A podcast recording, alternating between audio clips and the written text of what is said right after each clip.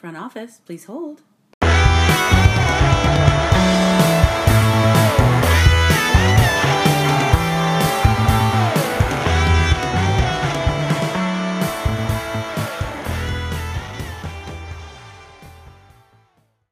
Hey, yo, and welcome everybody to the Front Office Podcast. Kev, Jet, and Kyle back with you again this week.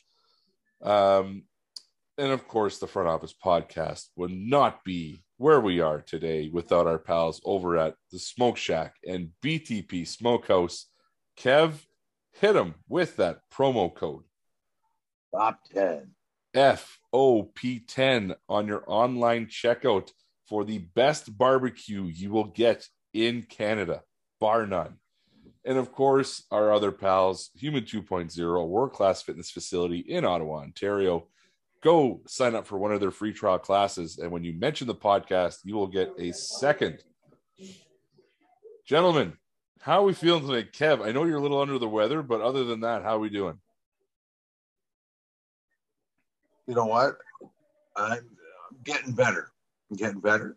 Although I fell on my back today, so that's a little sore.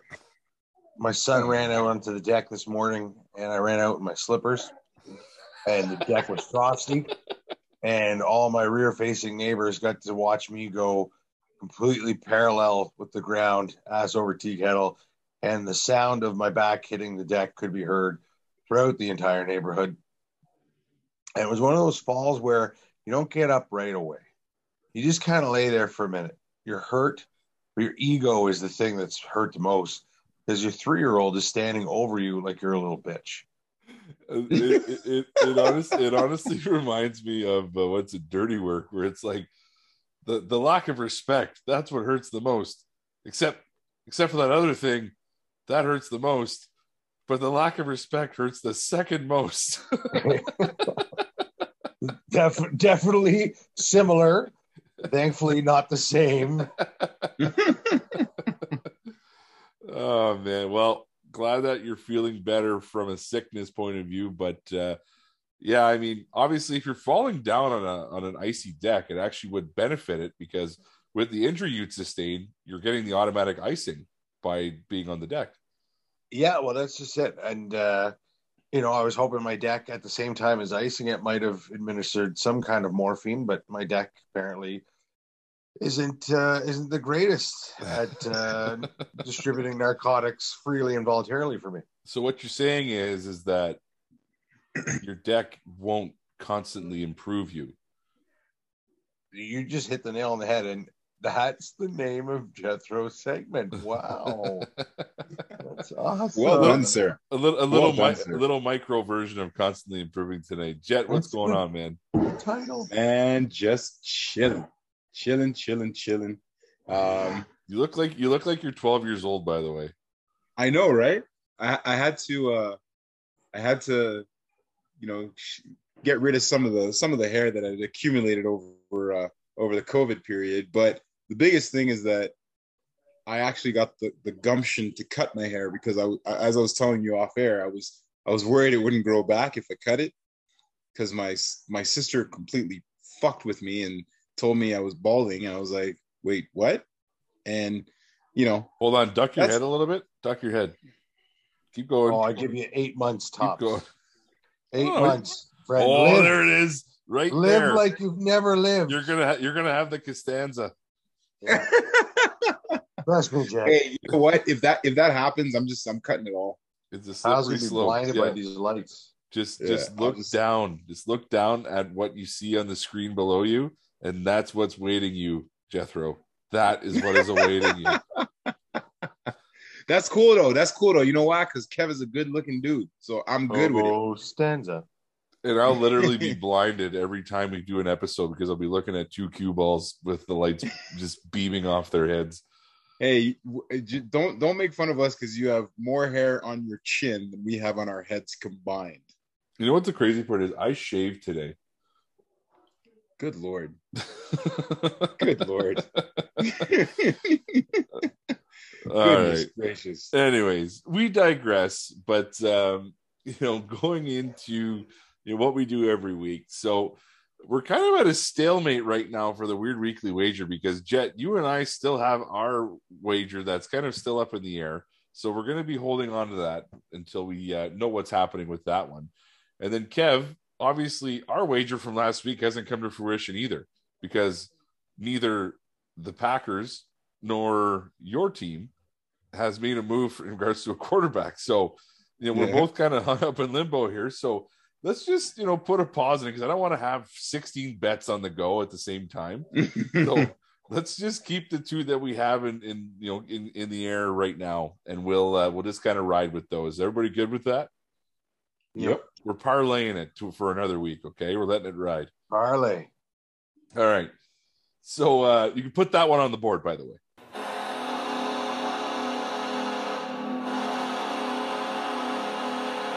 Mhm.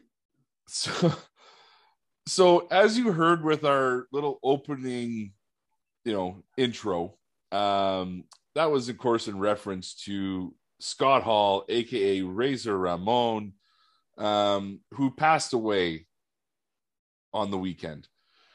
And you know, given the fact that I think not only the character that he portrayed when he was with the WWF back in the day, but overall, you know, as a as a wrestler at a, at at wrestling's peak, let's be honest, in our adolescence, like he really did have kind of a, a special, you know, a special hold on a lot of you know people who are our age, right?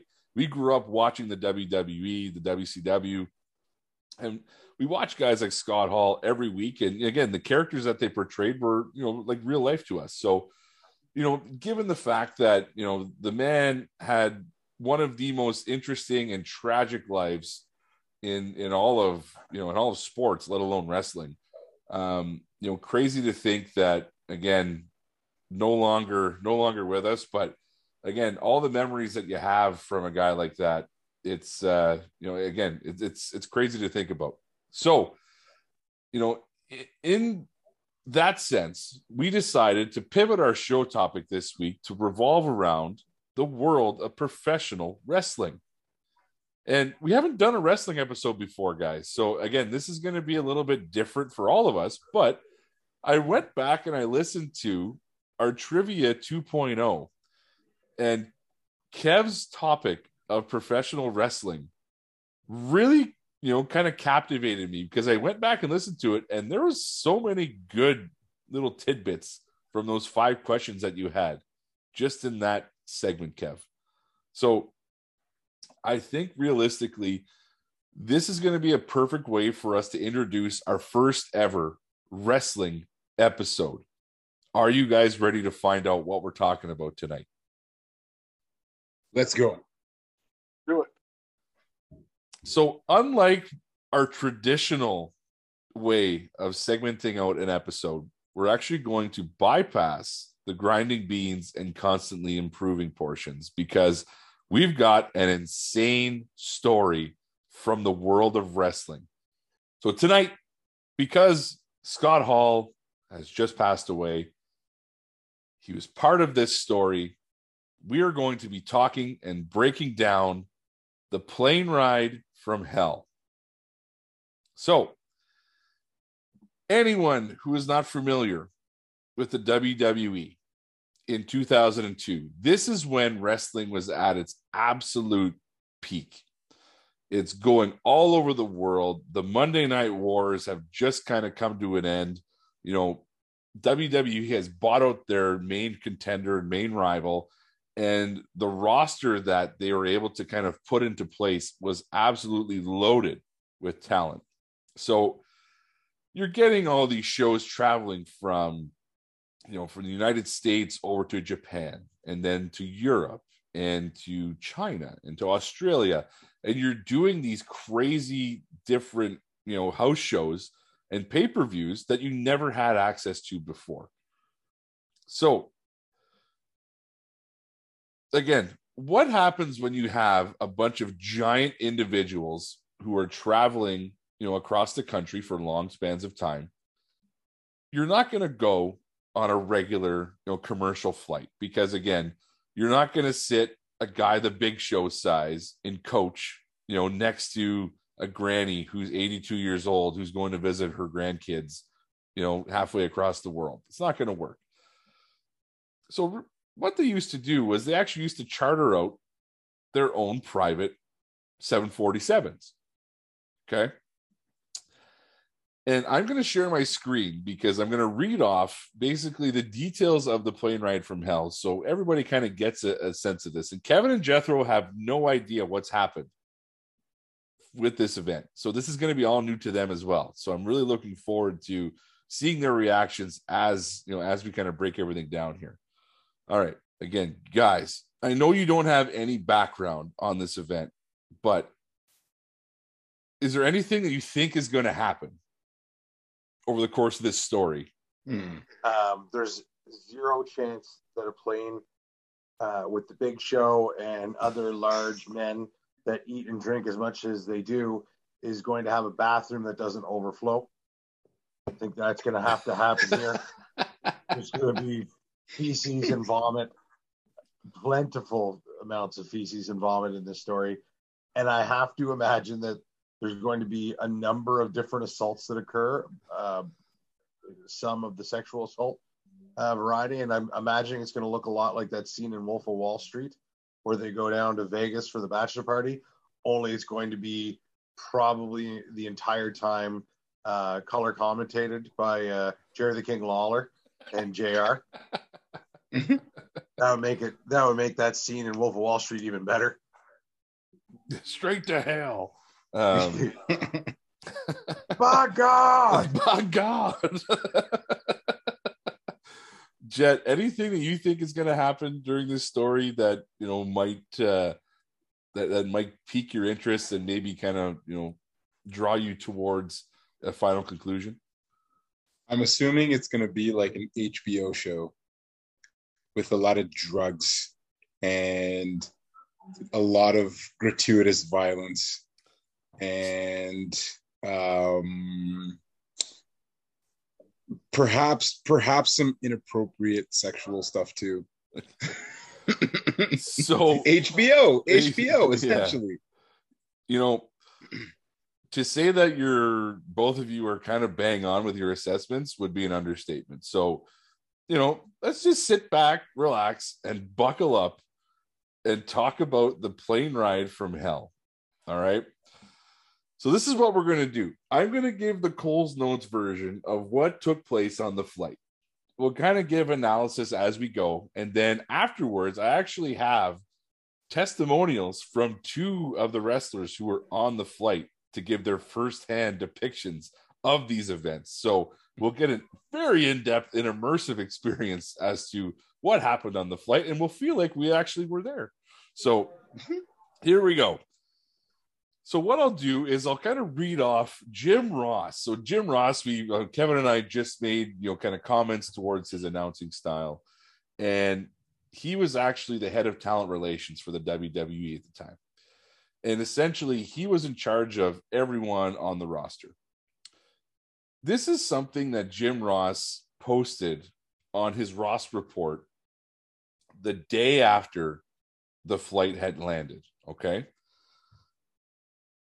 So Jim Ross goes on to state the flight was about seven hours in length and at times was low lighted by a handful of people who consumed too much alcohol and consequently acted like children whose parents were away and left the liquor cabinet unlocked. The conduct of the inebriated minority was unacceptable and will not be tolerated. Procedures have been put in place to ensure such conduct does not occur in the future. The bottom line is this Yours truly is the person in charge of the talent roster, and the buck stops with me. We will do all we humanly can to solve the problem. So, just from that statement alone, you know some shit went down. okay. So, this is kind of getting out in front of it and addressing it from a communication standpoint to say, okay, we know that we fucked up, everybody. We're gonna we're gonna fix the problem here. So, as I was saying before, um, the plane ride from hell was a private jet that was chartered from the end of their European tour. So the WWE was flying back from England to the United States. And I, I apologize. I said April 5th earlier. It was May the 5th, 2002. Um, so it has been referred to as an orgy of excess violence and sexual misconduct that would ultimately spell the end of at least two notable careers. All right. So again, Well, there's the sex. we're leading into kind of what you guys were talking about. All right? Mhm. So the incident occurred in, in the immediate aftermath of the very last pay per view under the old World Wrestling Federation name. So this was the last pay per view, it's Insurrextion, that happened under the WWF moniker. This is two days before they had to change to the WWE. So they were actually in a lawsuit battle with the World Wildlife Foundation over the rights to the WWF. And they actually lost that. So think about this. They're in a highly publicized, world renowned court case with, again, a world organization. And now this is piled on top of it two days before the ruling's supposed to come down. So a lot of stuff is happening all at once here. So again, instead of paying for commercial flights, they used to get these big 757s all to themselves. And again, this included all you can eat food, you know, it had extra servers on the plane, they had full open bar carts. And the thing is with the bar carts, there's not a limit to how much you can drink. If you order them, they have to bring them to you. That's the thing with these private jets. So these jets are chartered for like you know professional sports teams. So you're looking at like nfl teams will use these nba teams will use these. Like these are really different style of jets and they're catered towards the rich and famous so that way they can you know have a, a nice comfortable you know comfortable flight wherever they go. But here's where things really kind of go off the rails and start to you know put push the snowball downhill as they get on the plane to take off from London International Airport to the States, there's increment weather. And what happens when the weather does not react well with a plane, gentlemen? I'm I'm sort of speechless already as it is. No, but what happens though when when there's weather that's preventing you from flying? No, you, you're you're grounded. You're You're grounded. grounded. Okay. Yeah. yeah. This plane was grounded on the tarmac for over seven hours. Good lord. And I've think they that. can't. Done. What's that? I've been stuck in a plane, de-icing for three hours, and something people don't know: they got to turn off the air. There's no airflow Yeah. uh, while they're waiting to de-ice. It was a horrible three hours.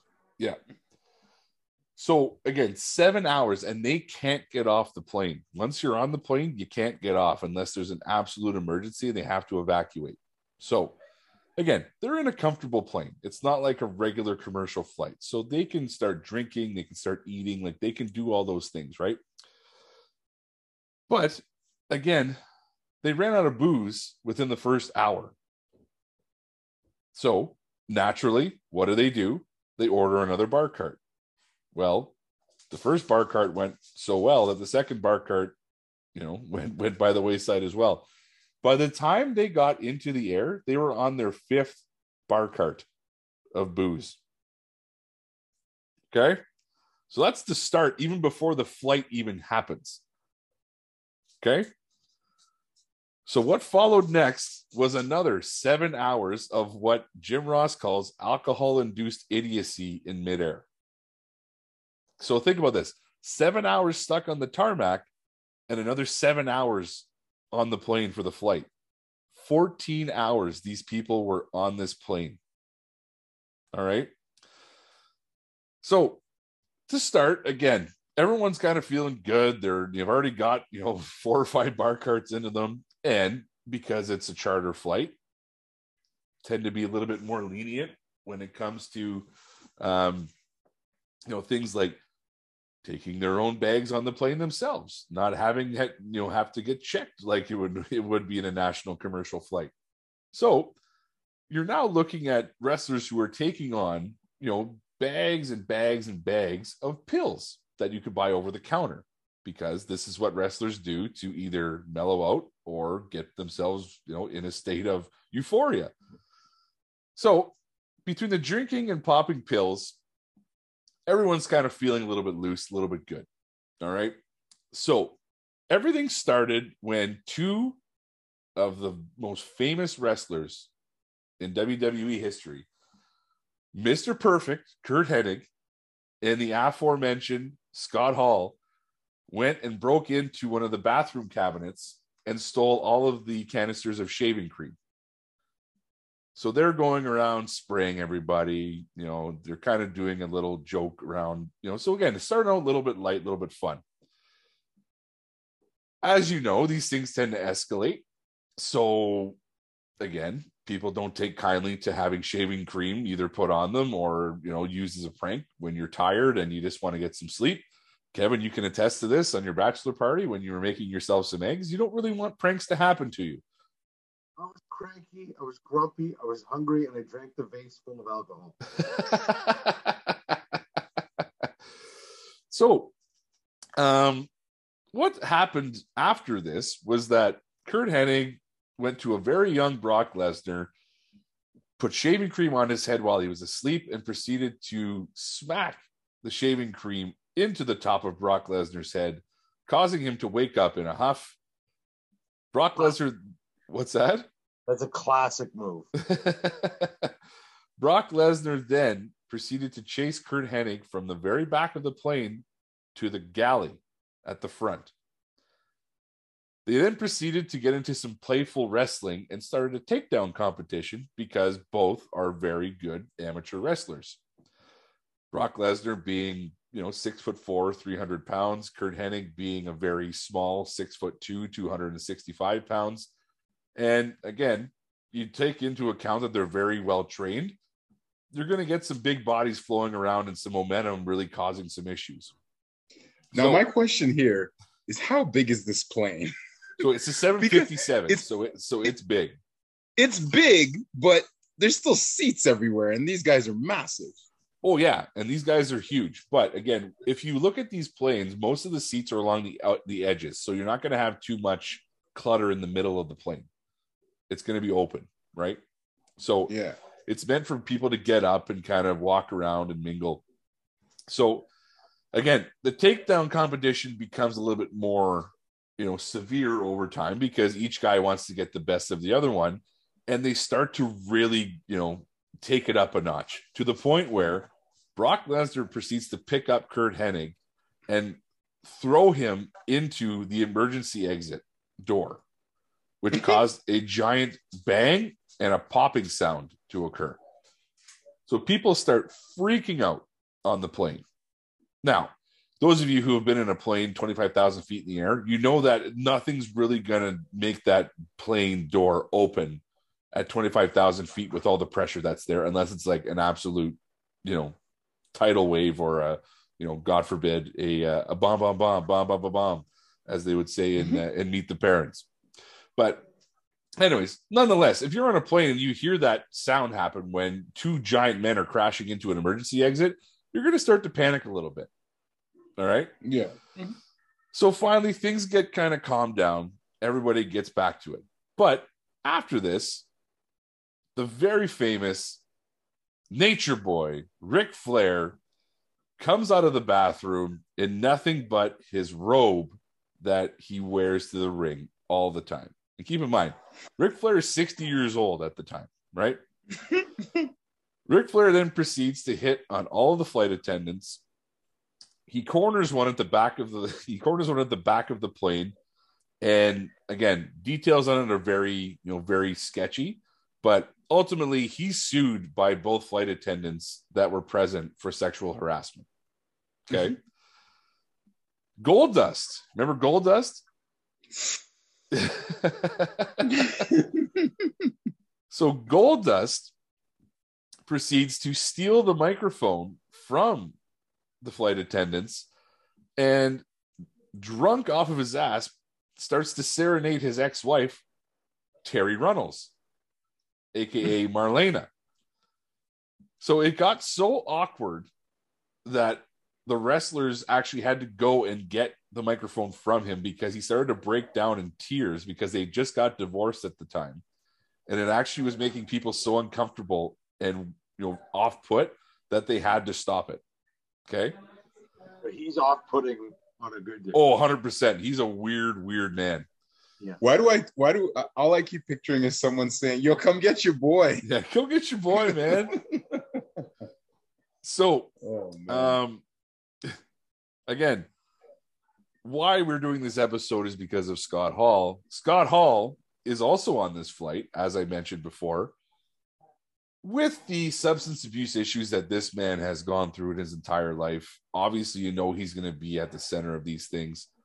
Apparently, Scott Hall was so drunk and drugged up that he passed out in his chair and people had to check on him to make sure that he was still alive and his heart was still beating because he was literally out cold.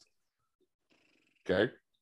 Now, there's an incident that I'll talk about with him later on, but he comes to for a brief moment only to get himself into extremely hot water with one of the flight attendants. Okay. So things continue to spiral out of control the more that this flight is is going. So you guys know who Michael Hayes is? the name sounds familiar. Michael Hayes is one of the you know one of the guys. He's one of the old wrestlers from the '70s, and he helps like book the matches and write the content of the WWE and stuff like that. He's basically you know one of Vince McMahon's right hand men. So he gets up at one point and nearly urinates on Vince's wife, Linda McMahon, thinking that he was in the bathroom, but he was in the first class area.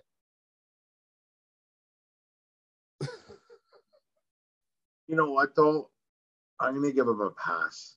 He's probably he's probably aiming for Vince and and ended up hitting Linda. I mean, you know, we wouldn't put it past it. But anyways, you know, so now we're talking about pissing on somebody, which again, not what you really want on a plane.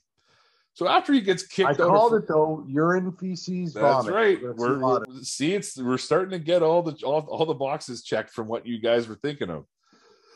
So later, Michael Hayes gets kicked out of first class because he almost peed on the owner's wife, and proceeds to make his way back to where all the wrestlers are.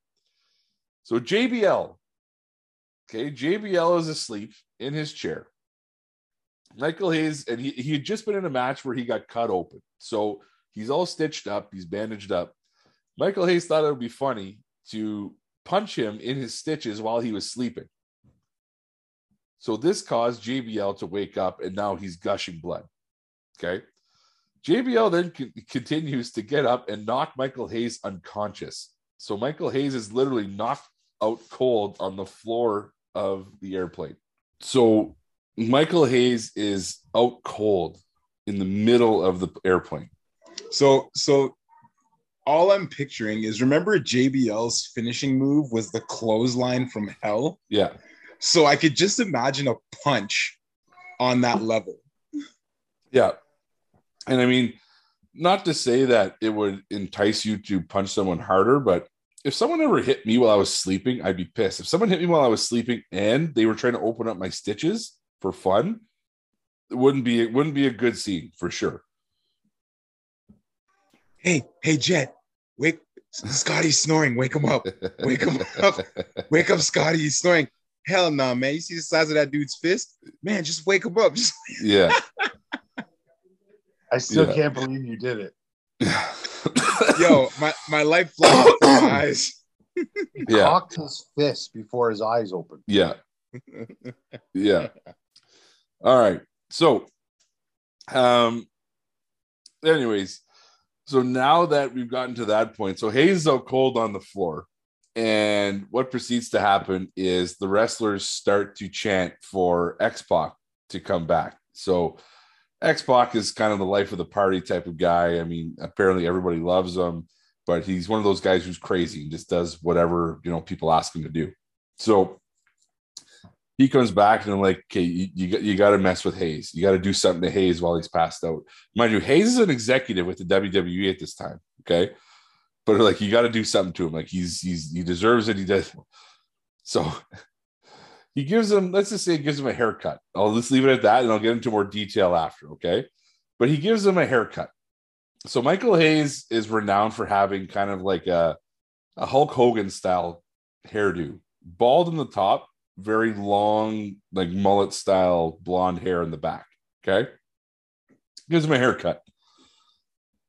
So after all this craziness happens, I mean, obviously, all of this stuff is just culminating for an absolute disaster. So, like you guys were mentioning, syringes were found on the plane. You know, people were using the back pockets of you know the the airplane seats as spittoons. There was food. There was vomit. You know, mashed into the carpets. The flight attendants and the flight crew actually locked themselves in the galley near the end of the flight because they couldn't deal with it anymore. And yeah, like I said, all from this, there were several wrestlers who were reprimanded, including three of which who were actually fired on the spot. So now that we've kind of gone over the plane ride from hell, let's go to the actual wrestlers' take on what happened. So, again, these are two of the wrestlers who were involved on the plane. And we've got the aforementioned X Pac, aka Sean Waltman, and Justin Credible, who is one of the hardcore, uh, what do they call ECW wrestlers that was there. So again, they were completely sober throughout this whole thing. So they give a full interpretation of all these events kind of, you know, as they happen. So here we go from the mouths of X Pac and Justin Credible. Let's get some more detail on all of these events. So, Justin Credible basically states, you know, to start off, at the time they were chartering flights. They never went on commercial flights, they just rent the whole plane. So, they did a 757. So, every wrestler, cameraman, you know, the, the ring girls, everybody, tour managers, everyone's on this plane. So, it's not just wrestlers, it's everybody. They're all in different sections. Okay. Um, so basically, he goes to say now what comes with that, but I don't think that Vince has ever done it since, was a full and open bar. So basically, he said 75% of the wrestlers on the plane were actual alcoholics. So the fact that there was an open bar was just asking for issues. So they basically just went through a grueling European tour. Their bodies are sore. They're already popping pills. They have an open bar. He says this is equating it to the last day of school. Okay. So that's that's in the words of, of Justin Credible. As a teacher, I can attest to this. A lot of vomit, urine, and feces in the last day so X Pac goes on to say it was brewing. Everybody had their different little deals they were doing. Some people were doing GHB, uh, which is a painkiller, um, getting pilled up everything you could think of. You could buy GHB in a health food store. It was legal. So for that reason, everyone did it, but we buy so much of it that it fucked you up. So again, you're talking about doing they used to call them H bombs. They drop a pill into someone's beer and it would knock them unconscious for hours. So these guys are doing like multiple pills at one time. So think about how messed up some of these guys probably were. Okay. So he says events started more or less innocently when Curt Hennig and Scott Hall got a hold of shaving cream canisters and proceeded to run around tagging multiple individuals. Just goofy stuff. But serious stuff started happening after that. So again, this is their take on the Brock and Curt Hennig wrestling match. So Sean Waltman says Curt Hennig was always really competitive. Him and Brock, they hung out all the time because they lived in Minnesota and ultimately, Curt Hennig acted as the big brother to Brock. So, as a big brother, you're not going to want to lose your little brother in anything. Um, Justin Credible says they weren't fighting at first, but they were so competitive that as they started messing along, something happened and it got really serious. It didn't come to blows, but you know the opening they have on planes, those openings are right in the emergency exit rows. Brock shooting on Curt, Curt shooting on Brock it got to the point where Brock shot on Curt and drove him so hard into the plane, a large bang hit, and the emergency door felt like it was going to pop off. The plane actually moved when this happened. Okay, so think about the impact that that has to have when the plane actually moves, right? Or feels like it moves. So, anyways, it basically took three wrestlers to get involved to stop you know, stop the fight. One of which was Kev's favorite, none other than Triple H, got in there and stopped the madness on behalf of his father-in-law. Brutal. I, he's not. He's not in the top. Young He might Kevin have would been dis- part of the greatest. young Kevin brutal would disagree. I want the former one two three kid in there. So Sean Waltman says, obviously management made a big deal of it. But you think the fucking door, it's impossible for it to open at that altitude. It was so stupid. Literally the flight before, Vince and Kurt Angle had a takedown tournament in the aisle. As soon as, but as soon as it happened with uh, Curt and Brock, they made a big deal out of it. So again, this is something that's happening on every flight, probably that they're doing these wrestling style shoot tournaments because they want to establish who's the manliest man of the men. Like mhm. this is the kind of shit that that, that goes on in every flight. Now that's the Brock and Kurt Angle fight. So Kev, you had stepped away for a second when I had mentioned that Kurt or Ric Flair actually was facing some sexual assault charges based on this flight, okay, and his actions. So as I mentioned before, Ric Flair popped out of the bathroom after kind of dust had settled from the fight, and he was wearing nothing but his robe. Okay. So Sean Waltman says, then fucking Flair comes out in his robe. Justin Credible, you know, adds on nothing on underneath, just him and his robe. So Sean Waltman says he's fucking balls naked, strutting down the aisleway, giving us the full show. Justin Credible ads. 60 year old man, junk flying everywhere, going up to the stewardesses saying, Come on, sweetheart, woo, and opening up his robe. you can picture it too. You can just Amazing. picture it.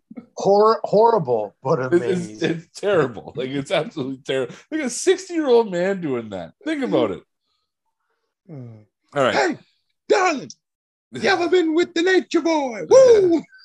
please hide that thing, Yeah. sir. Please hide that thing. Yeah. So this is from a Grantland.com report on what happened with you know the Flair lawsuit. So the two flight attendants, I won't name them, but they would compile their allegations into a 2004 lawsuit.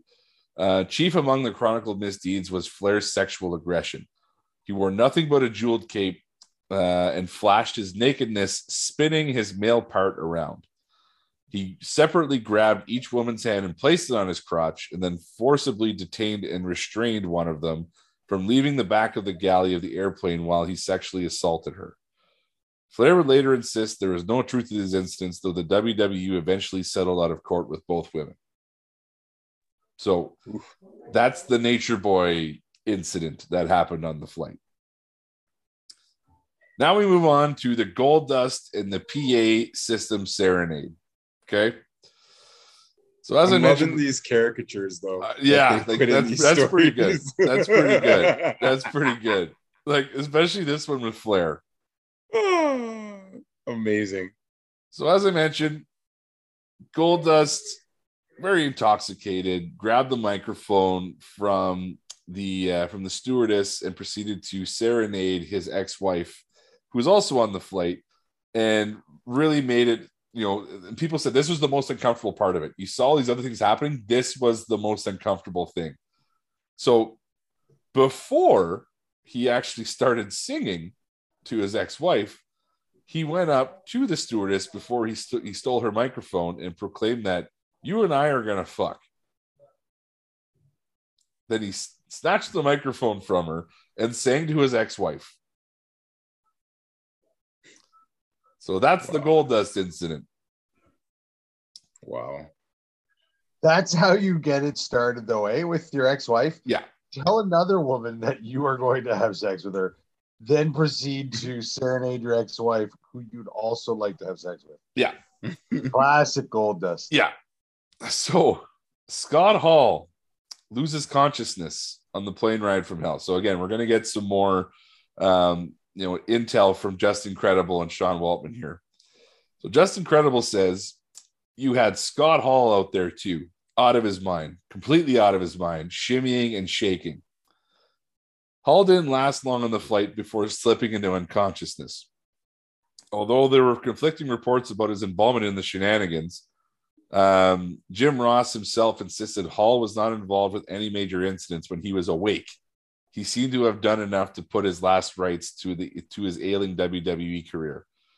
Um, aside from the shaving cream incident, basically the thing that really got Scott Hall in trouble was when he was under the influence and something happened, like I, like I mentioned before, with one of the stewardesses. In the harassment allegations, one of the flight attendants claims Hall grabbed her, slobbered on her face before telling her he wanted to lick her nethers. He then told the other flight attendant to Stop, stop for a second. yeah Is that a pickup line from like the Victorian times? I'm not using the actual word. I'm just Okay. basically Okay. One, I'm having trouble picturing Razor Ramon say this. yeah. So but I'm also I'm also just going, wait, that sounds like something that would have been said 150 years ago. yeah. So after she after he was rebuffed, he went and asked the other flight attendant to lick his nethers. Um then right after he asked them If both, you say that again, Kyle, you should say it with an accent. yeah, I'm not going to do that. Um, um, he then passed out so deeply, in fact, that everyone had to check his pulse to see if he was still alive. Okay. And again, this is commonplace for Scott Hall throughout his whole career. Like the guy gets so messed up on booze and pills that I think he's been clinically dead probably 15 to 20 times at this point. Until he does Diamond Dallas Page's cleanup program. Exactly. Um, okay, so Justin Credible goes on to say, I had to babysit Scott. I had to stay, you know, straight, which is basically, you know, sober because everyone else was so fucked up. Um, later, when we got off the flight, I had to get a wheelchair to roll him through customs at John F. Kennedy Airport.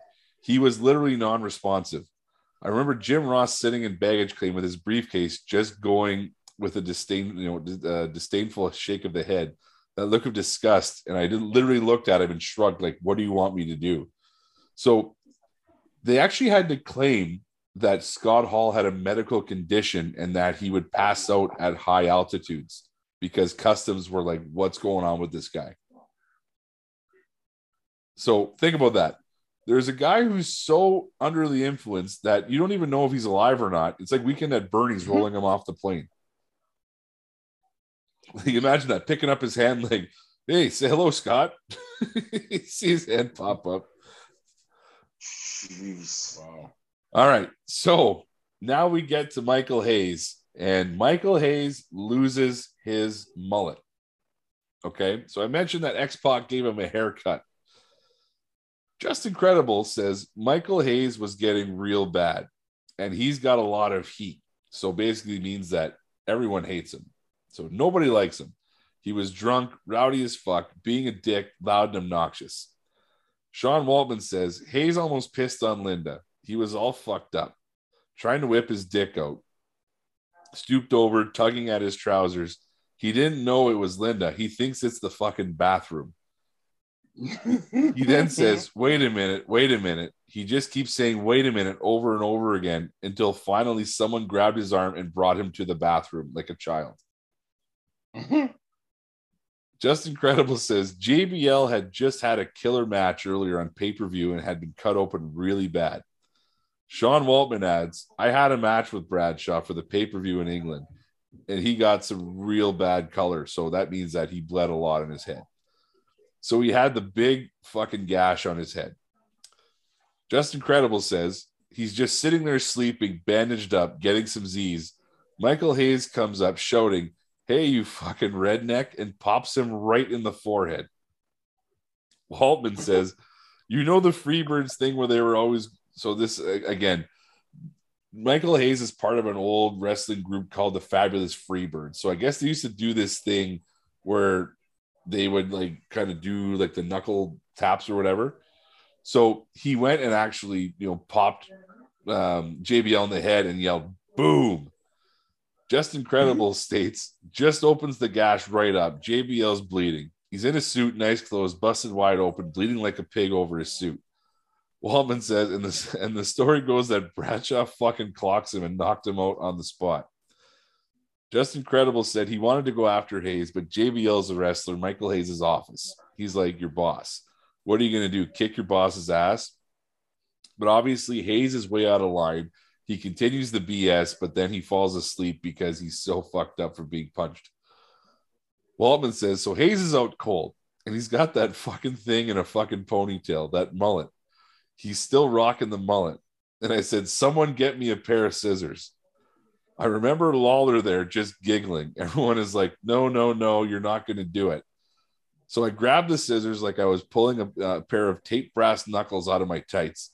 I over exaggeratedly reached down the front of his jeans, and everyone's looking, and they don't think I'm going to do it.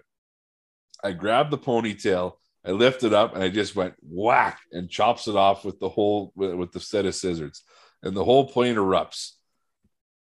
The funniest part is Hayes would not realize that he had his haircut until he got through customs. Wow. Justin Credible says, I've never seen anyone who is so drunk and pilled up look at himself as we're going through security and saw the mirror's reflection. It was like something out of a movie. He popped out like stone cold, uh, stone cold sober.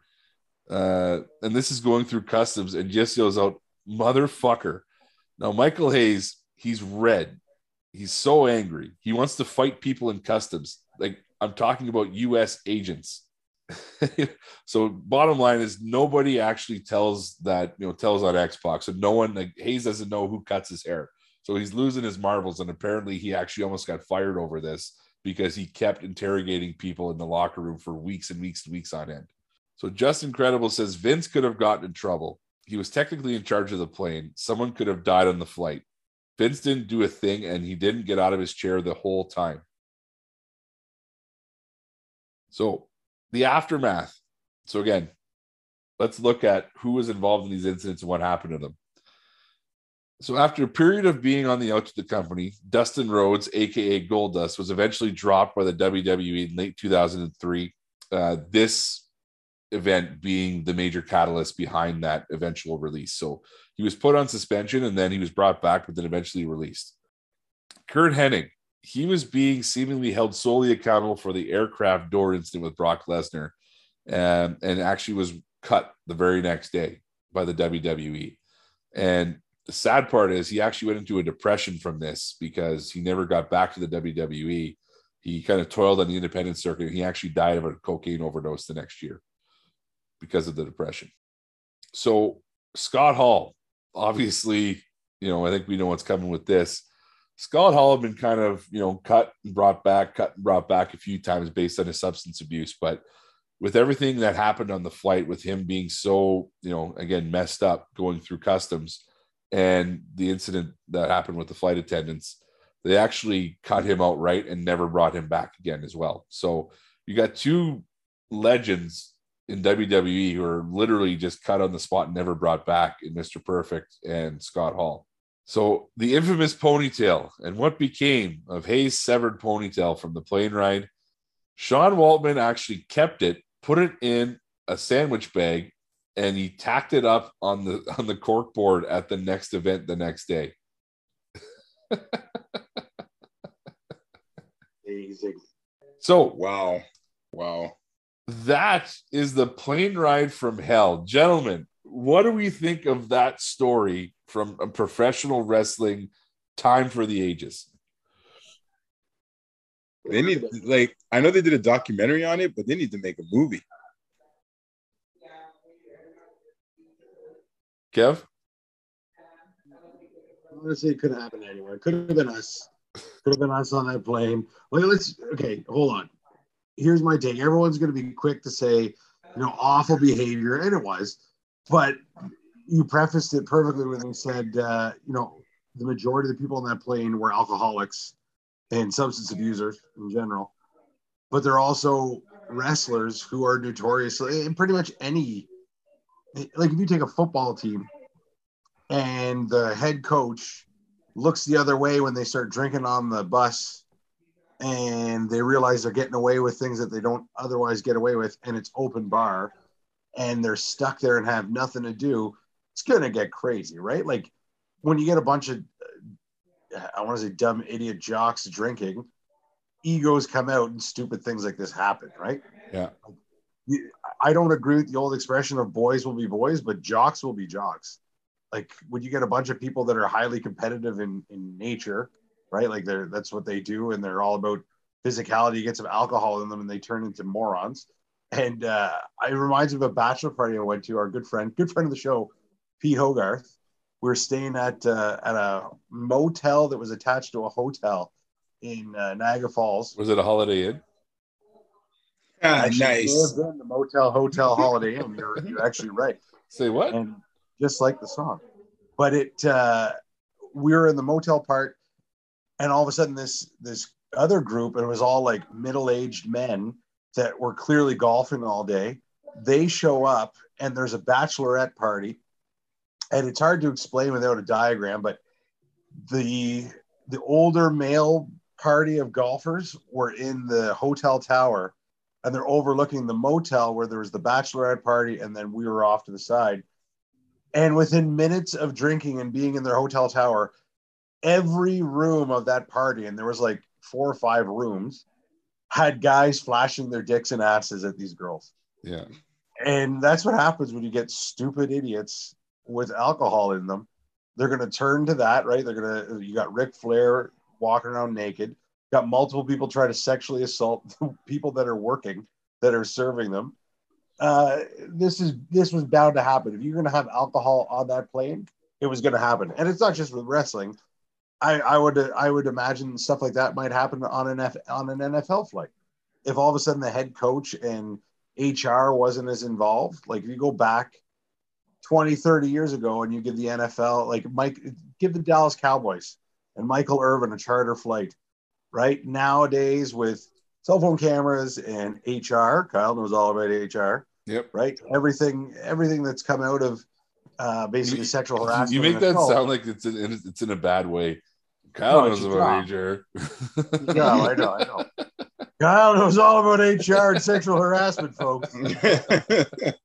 but but that's my take is you, you go back in time where things get like it, there was a there was a fine line where a lot of behavior was slipping by and then all of a sudden it starts you know people are being held accountable and you can't do those things. That was just at the cusp of it. That was the start of it. And uh, like you said the wwe had reached its peak. It had money it never had before. Yeah. and now you got a, guy, a bunch of guys like Ric Flair who used to wrestle in the 1960s at four or five different shows in one night and uh, and be drunk and stoned the whole time. Now you put them in into the lap of luxury in an open bar. This is how they're going to act. Yeah. And uh, I don't. I I think that was bound to happen. That was a perfect storm of uh, of substance abuse. It was going to happen, and I imagine all their flights are dry since then. Oh yeah, and I, I think the general attitude of wrestlers, you know, since that point has changed too, right? Like you don't have the old school guys who are going and doing drugs until you know all hours in the morning and being drunk all the time. You got guys who take their craft seriously because they know that a lot of money can be had if you actually go out and perform at a high level all the time, right? So Right. um yeah I, I i remember in jet you made mention of it earlier like there's a vice documentary actually about it and if uh if you guys you know are looking for something to do go watch it because it actually is it details it a lot more than i did obviously but um yeah like at one point i think it was rob van dam who uh, who they interviewed and he basically says like you know the line never meet your heroes he said that's exactly what happens when you get a, a lot of the young wrestlers who are on a plane with guys like Ric Flair. Because I think that he's just so, you know, and again, like 30 for the ESPN did a 30 for 30 on Ric Flair, and you know, he's he's admitted like he he lived fast and loose for so long, and like he can't change and he can't not be the nature boy, right? He can't be Ric Flair anymore. He's always going to be the nature boy. So um yeah, like it's it, it gets to a point now where like again, I mentioned that Scott Hall, Razor Ramon, like had such a, a big persona, and we can all you know remember so many different times where it's like, man, I watched him wrestle Shawn Michaels, and I watched him, you know, in WCW and the NWO, and you know, all those things were so influential for us when we were kids. And when you're looking at it now, it's like, but that's who that guy was. And it, it, it kind of makes it, it takes away a lot of that adoration that you had for him because it's like, why am I going to look, you know, why am I still going to look up to a guy who can't keep himself out of trouble for, you know, a week at a time? especially when it's like you got the whole world, you know, by the balls right now. And, you know, you're still at a point where you're, you know, doing drugs like you are and you're drinking yourself into unconsciousness and, you know, all these other things that are happening. But yeah, it's, uh, it's a crazy story. And I mean, it really just goes to show, like, and Kev, you, you kind of mentioned it. This is the kind of stuff that happens when you don't have a disciplinary figure in tow. Because like who's going to discipline these like six foot seven 300 pound you know wrestlers at the peak of their you know athletic condition jim ross? Like it's not going to happen. Unless vince mcmahon's going to be back there saying the next guy who does this is getting fired well nothing's going to happen with him. And especially when he's running these things like these you know takedown tournaments that brock lesnar and Curt Hennig are doing the week before and probably on every other fight before that so it's like well we see vince doing it well we're going to keep doing it too yeah, makes sense. I like my my take on it too is wrestling in general is is pretty messed up, but wrestling, like you were talking about Ric Flair and Scott Hall's in that group too. You're talking about uh, a line of work that pretty much was in line with like carnival workers. it's really what it was. Wrestling was a traveling freak show, really. Ernie's like, on steroids. Kearney's on right. steroids. Parties on steroids is exactly what wrestling was for so long. Like even the first time I went to watch wrestling, uh, it was Hulk Hogan. I w- it was like 1989 at the Civic Center, which is now TD Place Arena or whatever. Um, and I went with my dad. I was a kid and I was a freak for Hulk Hogan, like everyone was. Right? It was right before he had beaten Andre the Giant in, in WrestleMania, and uh, you know, the passing of the torch and all that. But my dad was into wrestling too, and like it was just like a you know a, a tradition. But its roots uh, in wrestling in general was pretty much a, a freaky carnival sideshow that traveled from city to city.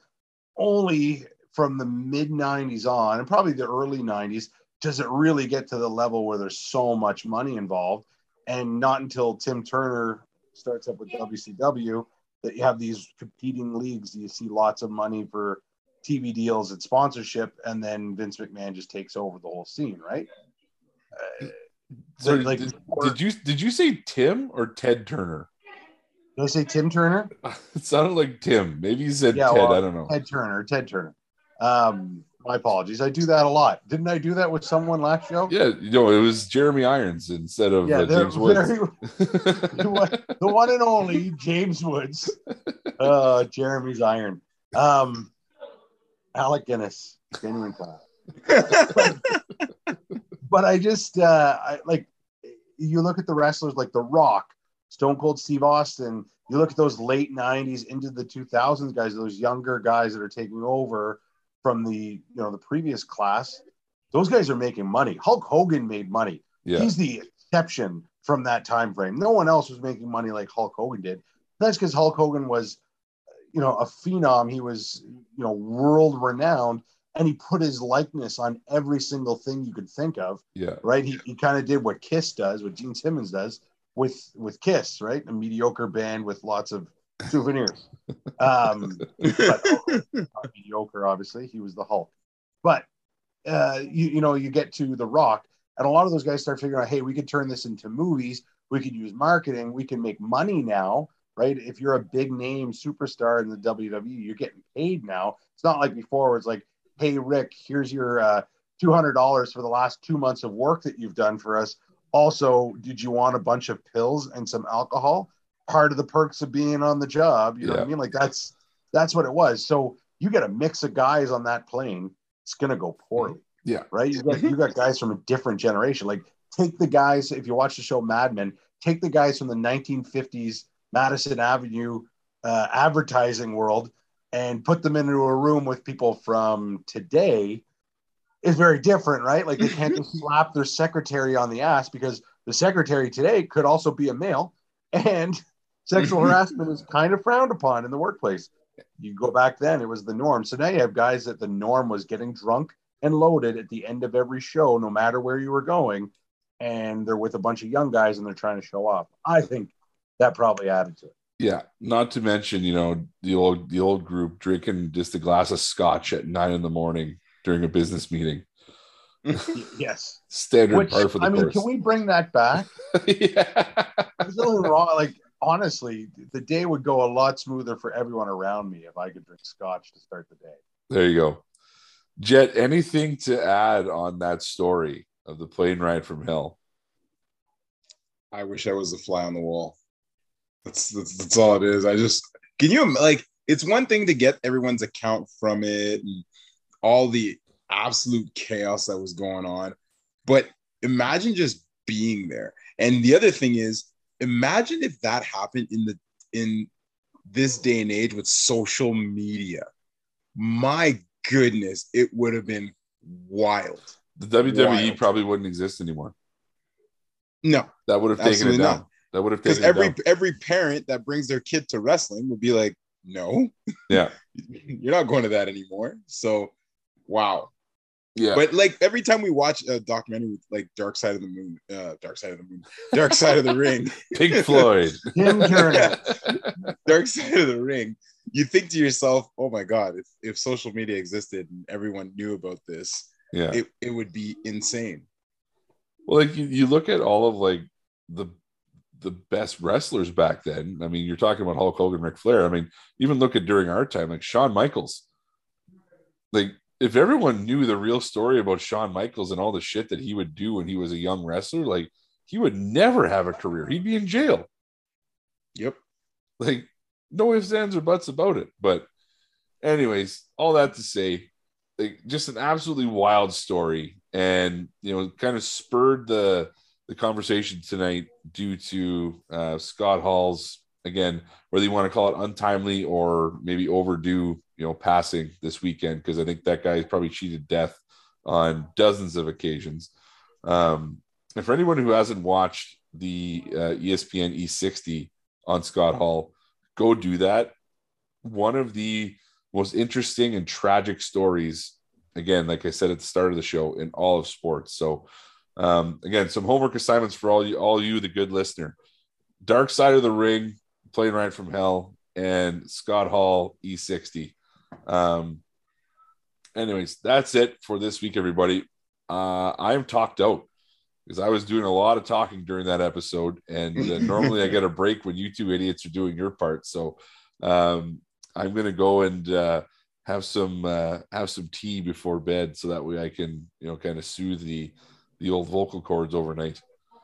Bought a Nice. chamomile with some honey. Well, you know, if uh, if I'm going to reference uh, my kid's favorite movie right now in Sing Two, um, when the lion says, "I don't like honey in my tea." No, and there's Listen, we we can talk about tea, but we can't talk about Bruno. never, never talk about Bruno. Never Um, talk about Bruno. Don't Yeah. talk about honey. No, just gonna get a nice, uh, nice peppermint tea before bed. You know, just uh, you know, keep the body guessing a little bit. So, Well, in honor of wrestlers everywhere, I'm going to down a bunch of poppers, drink a fifth of scotch, and maybe uh, get into a fist fight with my neighbor. and pass out for the next 36 hours. Yeah. Um, anyways, on that note, thanks again, everybody, for listening. Thank you to Dine Sports for everything you guys do. You guys are fantastic. Go check out frontofficepodcast.com and keep listening to the show, everybody. We love bringing it to you and uh, wouldn't be doing it if uh, if we didn't have you behind us the whole time. And on that note, Jet, you know what to do. Later, bitches. Hell of a show. Hell of a show.